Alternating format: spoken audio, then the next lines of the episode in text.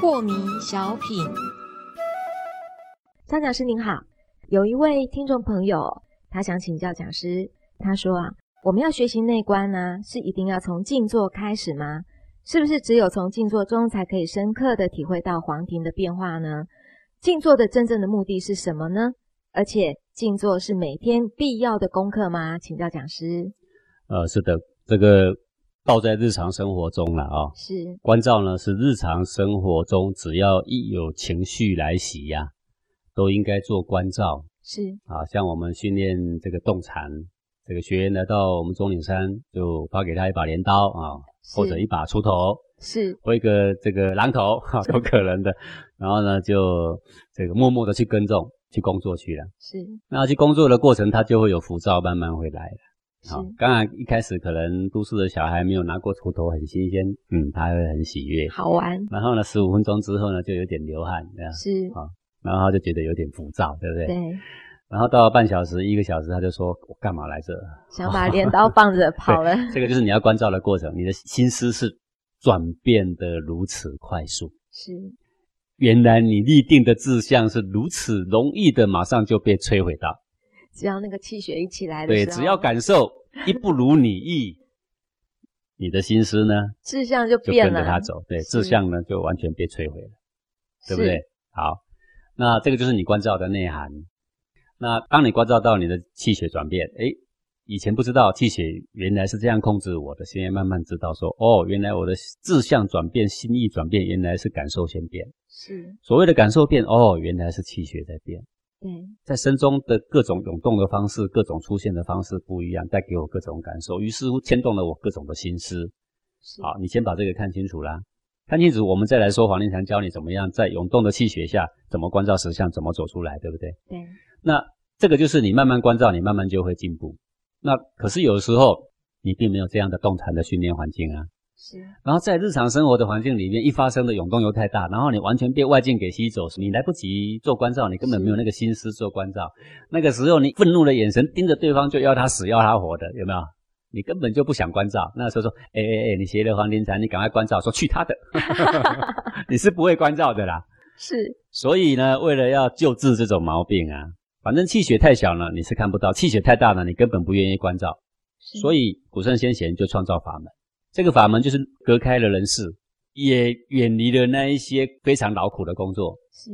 但却让你只要静静坐着，就有好多好多各种的形式的情绪可以来找你。是，让我们专心的看清楚他们吗？，对你只是静静的就看着它，是，好，那你可能腰酸，你可能脚痛，你可能背痛，对，然后呢，这个情绪就会来找你。是，那纵使是没有这些，你腰也不酸，背也不痛，但是身体保持都不动的情况呢，本性它会侦测到，哎，你已经好久没有动了，啊，是，本性会叫你动一动，是啊，呃，这个有个感觉会到你的胸口来，是，然后你一没观察，你就开始动一动。但是这个本性呢，这个气血来的时候其实是很养生的，是，其实你不用动它，然后呢，这个气血就会越静它越强盛。好，阳气只有在非常静谧的时候才产生的出来。是，所以当你静坐做得好的时候，全身的热能是从下盘直接发生出来的，是，从丹田里面直接发生出来的，然后通透到全身，非常非常的养生嘛。是，讲实话，我看到很多学员我们在静坐起来的时候，那个两个眼珠子啊，都炯炯炯有炯神，有神，是因为这样的关对，系吗？因为它养足了精气。是，对，静坐完，不论你刚刚静坐里面多么的燃烧，只要你完全臣服不抵抗，保证你起来的时候呢，炯炯有神，脸色红润，手脚都是润润的、是，热热的。嗯也就是非常养生嘛，对不对是？好，那这就是一个法。既然你的环境不许可，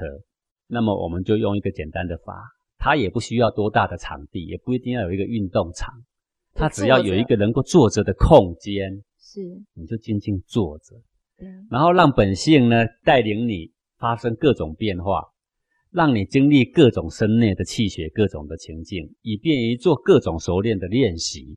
那如果要以这个练习的法门来说，当然我们可以设计很多法门，比如说哦，你可以去呃游乐场啊，然后坐云霄飞车啊，哎，这也可以练习啊，是， 哦，然后你可以去打前局，你可以去跑步啊。问题是，都需要很多设备跟环境。对，讲师你教我们的都是大道至简，你也不要说，因为我穷，所以没有地方静坐，你找不出这种理由啦。站桩也是，坐马路边都行啦，是， 对不对？对好，你就可以有无尽的题材可以做练习，而且可以非常的养生嘛。是所以你问我说，那是不是每天都要静坐呢？最好是咯。即使是没有烦恼的人，也应该天天养神，天天静坐。是，为什么呢？因为性中的造化，在非常静谧的时候，它才产生出真阳，而真正的阳性跑出来的时候呢，它的造化才会飞速的前进。是好、所以你要给你自己一个空间呐、不要每天那么忙嘛，忙着往鬼门关钻去有什么意义呢？是。空一点时间，空一点间隙给自己嘛。那讲师我想请问，那既然我们每天要做做十五分钟、跟半个小时、四十五分钟跟一个小时，那它差别在哪里嗯呢？，好，那这个就是像那个车子在加速一样，是前十五分钟呢，我就等于是加速到二十了，对，然后我觉得十五分钟就够了，就停了。是那么你十四只有二十，你跑的距离当然也就是这么短了。对，如果做到三十的时候呢，哎，十五分钟到三十分钟之间，哎，时速已经加速到五十啦，是，对不对？然后呢，因为增进才能够产真阳嘛。对，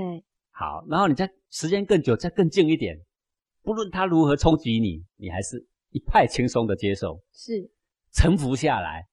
反正呢，伸头一刀，缩头一刀，是任你怎么来就算了啊、是，好，你做一个小时，就好像加速到时速一百啦。对，你做一个半小时，就好像这一部车已经加速到时速一百五啦，哇，变法拉利了，对不对？是好，那个时候如果你还能够坚持，它是一百五持续的前进，这个造化快不快？ 快，哎，往时速二十开到佛那一边，还是时速一百五开到佛那一边比较快啊？ 一百五是同样十万八千里，你要什么时速？你说说看啊！是所以我为什么劝各位说，既然嘛要静坐，有时候同学问说静坐多久好啊？我说可以啊，十五分钟也可以啊，